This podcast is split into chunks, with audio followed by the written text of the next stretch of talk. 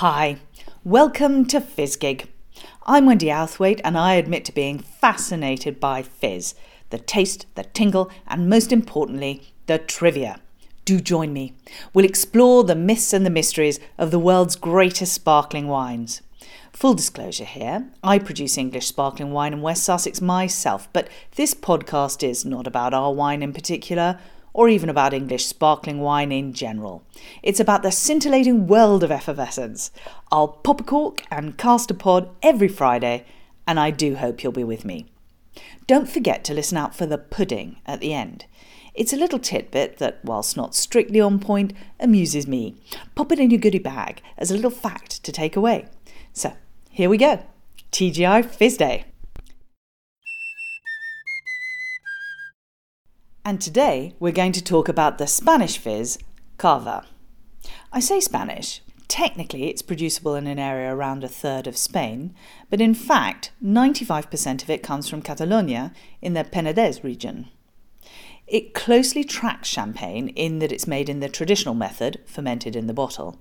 And although there are many different sweetness levels of cava, brut, brut reserve, seco, semi-seco, or dulce, mostly it's dry, just like champagne. It's renowned for its softness, and it's also much less expensive than champagne. Cava was instantly recognisable. If you're drinking stars, then why not brand your drink with a star? That's exactly what Cava has done. In 1972, Spanish wines were branded with different symbols according to their method of production. Cava had a four pointed star, rather than a circle or a triangle for other sparkling wines. It's a voluntary cork mark, but it's very helpful for consumers to recognise. Inevitably, stories evolved in the myths of time which have romance but lack truth.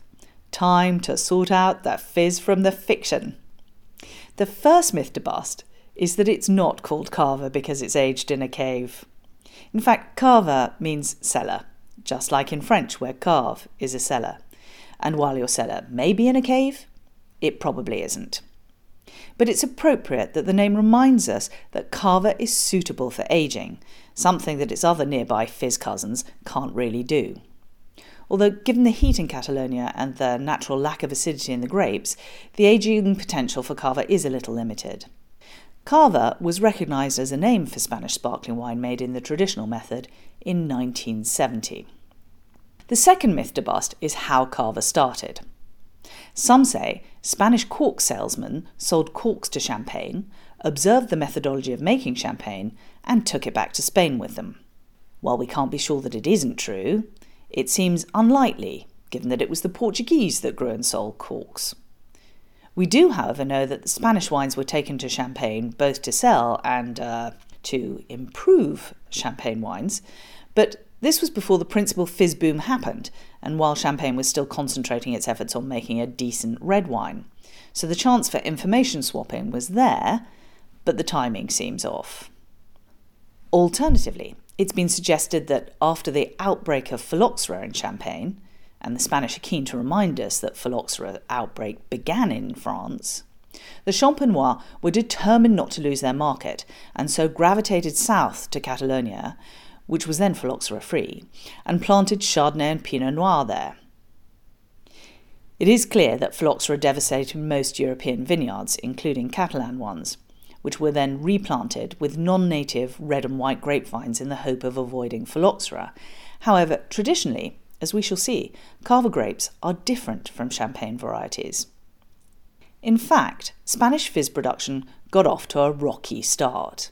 The first sparkling Spanish wines were entered into a competition in Madrid in 1851. Unfortunately, it flopped, and it was 20 years before anyone tried to make Spanish sparkling again. But in 1872, three wines popped up in a competition in Barcelona, all made from champagne grape varieties. So Cava has been made for almost 150 years, and for half of that time there were only two significant producers Codorníu and Freixenet. Freixenet liked Chardonnay and other imported grape varieties, whereas Codorníu preferred Catalonian grape varieties. These were Macabeo, This is a white grape, which is the base of most Cava blends. It has exotic citrus, lemon curdy type flavours and stone fruit aromas and floral notes of bergamot and chamomile. So this provides the fruit. Parellada, a white grape which is intended to add softness. Critics might describe it as bland. Interestingly, it has so little acidity that it turns litmus paper blue. It's grown in high vineyards where the grapes are picked late, and unfortunately, its tightly clenched bunches are prone to rot.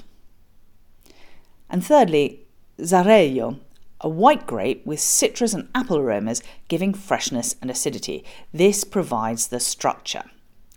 You'll notice immediately that all these grapes are white.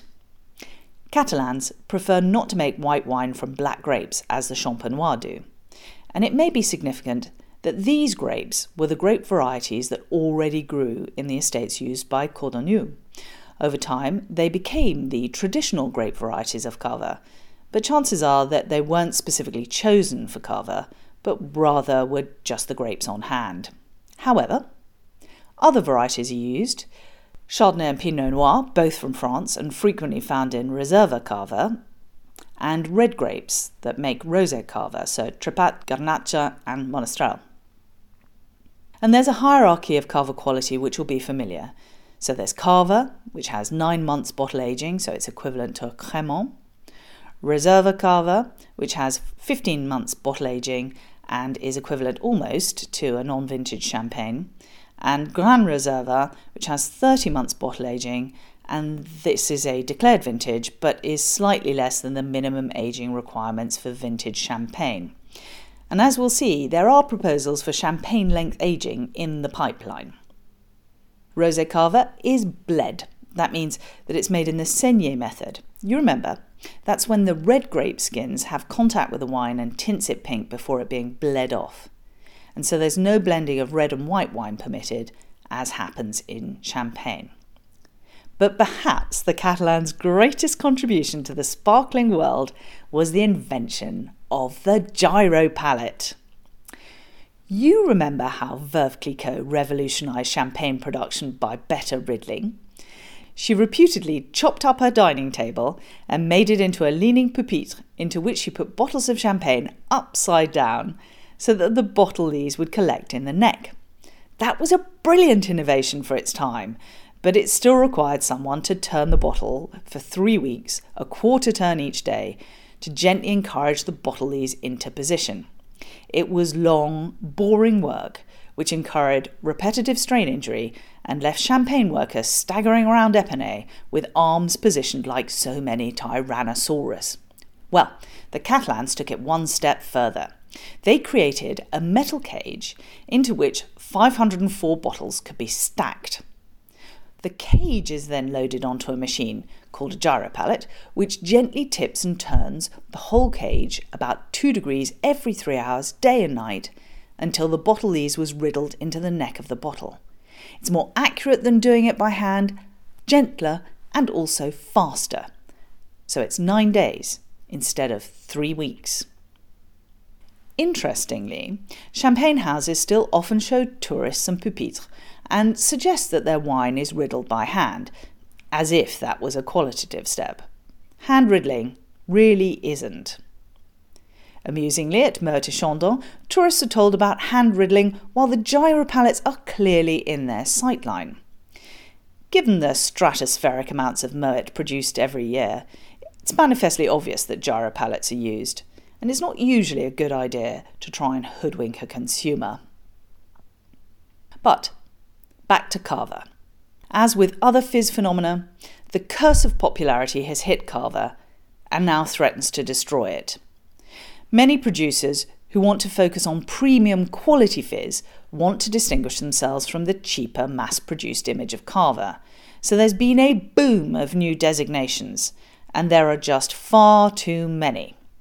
As matters stand, a Cava man could call his wine any of the following First, the generic Spain wide quality sparkling wine, or the brand Cava, or the DO Penedès designation. This domain of origin is only 30 years old and covers 100,000 acres of vineyards. Or, since 2013, Classic Penedès, and this was the first breakaway producers group who considered they produced superior quality cava. Or, since 2017, Cava de Paraje, meaning cava from the site. It's a denomination for individual plots producing brut cava with longer aging of 36 months on the bottle lees.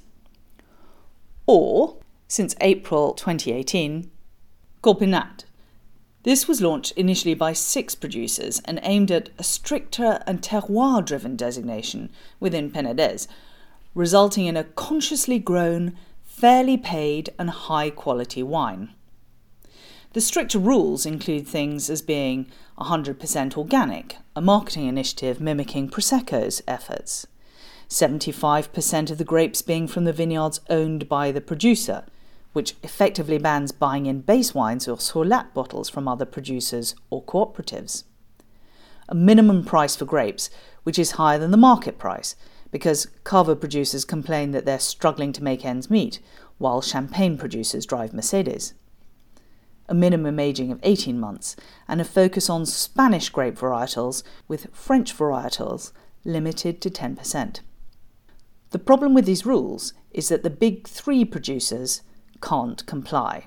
The ban on buying base wines particularly hurts. Corpinat producers would ideally prefer to call their wines Cava Corpinat, but this is being blocked by the three giant Cava producers, Freixenet, Codorníu, and Garcia Carrion. But all these different designations for Spanish sparkling wines are an absolute nightmare. Would be Cava buyers are baffled, and a confused consumer doesn't buy. They buy Prosecco instead. So, how has Cava responded? By making yet more confusing new rules for aged Cava. So, in the future, young ordinary Cava will be unaffected, but older, that is, higher quality Cava, will be organic, will be aged longer, will have to come from vines that are at least 10 years old, will start secondary fermentation later. Hmm, well, that's a lot for the consumer to bear in mind as they casually browse the supermarket shelves and try to remember the minutiae of all six different designations for Spanish sparkling wine. Cava says it has an answer for that. It's planned a big PR campaign in 2021 focusing on Cava and food pairing. Well, that should sort it out then. But if you'd like a heads up on the food pairing, the top tips with Cava are savoury snacks, so roasted or salted nuts and olives, retro vol au vents, revisiting the 70s, garlicky prawns, obviously, fatty fish like salmon, or perhaps more surprisingly, spiced charcuterie, and inevitably, manchego. Spaniards drink cava all the time, but especially at their Christmas Eve dinner, and not necessarily as an aperitif, but usually after dinner with sweets. And for once, this is a fizz where the Brits are not the biggest export market. Germany drinks most cava. In fact, for every two bottles of cava consumed by a Spaniard, seven are consumed by a German.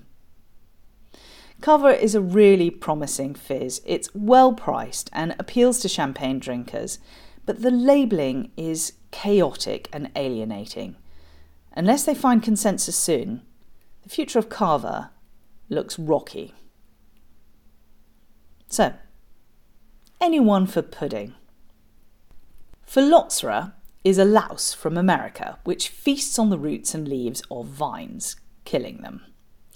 Vines in the USA are resistant. The roots exude a sticky sap that gums up the louse's uh, gums. And no one has ever found a control or cure for phylloxera, serious prize money is still available awaiting anyone who can. Victorian botanists collected vines as specimens from the USA and brought them to Europe, while aspiring American vignerons tramped across the vineyards of Europe in their muddy and literally lousy boots, looking for promising clones to take home. Contamination was inevitable. The phylloxera louse piggybacked on the vines and the mud and then munched its way across European vineyards. So that, for example, 70% of all French vineyards were infected and had to be grubbed up and burnt. It was a plague that overall claimed nine tenths of Europe's vineyards, and desperate vignerons tried all sorts of quirky ideas to fight it, including burying a live toad in the vineyard to absorb the poison. It didn't help, and it upset the toad. Only by grafting European vines onto American phylloxera resistant rootstock could this disaster be managed, and there's still no cure or treatment and now most vineyards in the world are grafted onto phylloxera resistant rootstock. However, there are special little pockets of the vine growing world that remain phylloxera free. Chile, protected by being trapped between the Andes and the ocean. Australia, protected by being an island. And closer to home, Riesling in the Mosel, because apparently the louse cannot survive the slate and the volcanic soils of Sicily are similarly inhospitable. A few other individual vineyards, usually walled, survive, but on balance, the louse won. So there we have it, Fizzerati. We've explored the nooks and crannies of Cava, a great wine with terrible labelling. Thanks for listening, and I hope you'll join me next Friday when we'll be exploring festive traditions. Until then, may your wine like your wit. Be sparkling. Chin chin.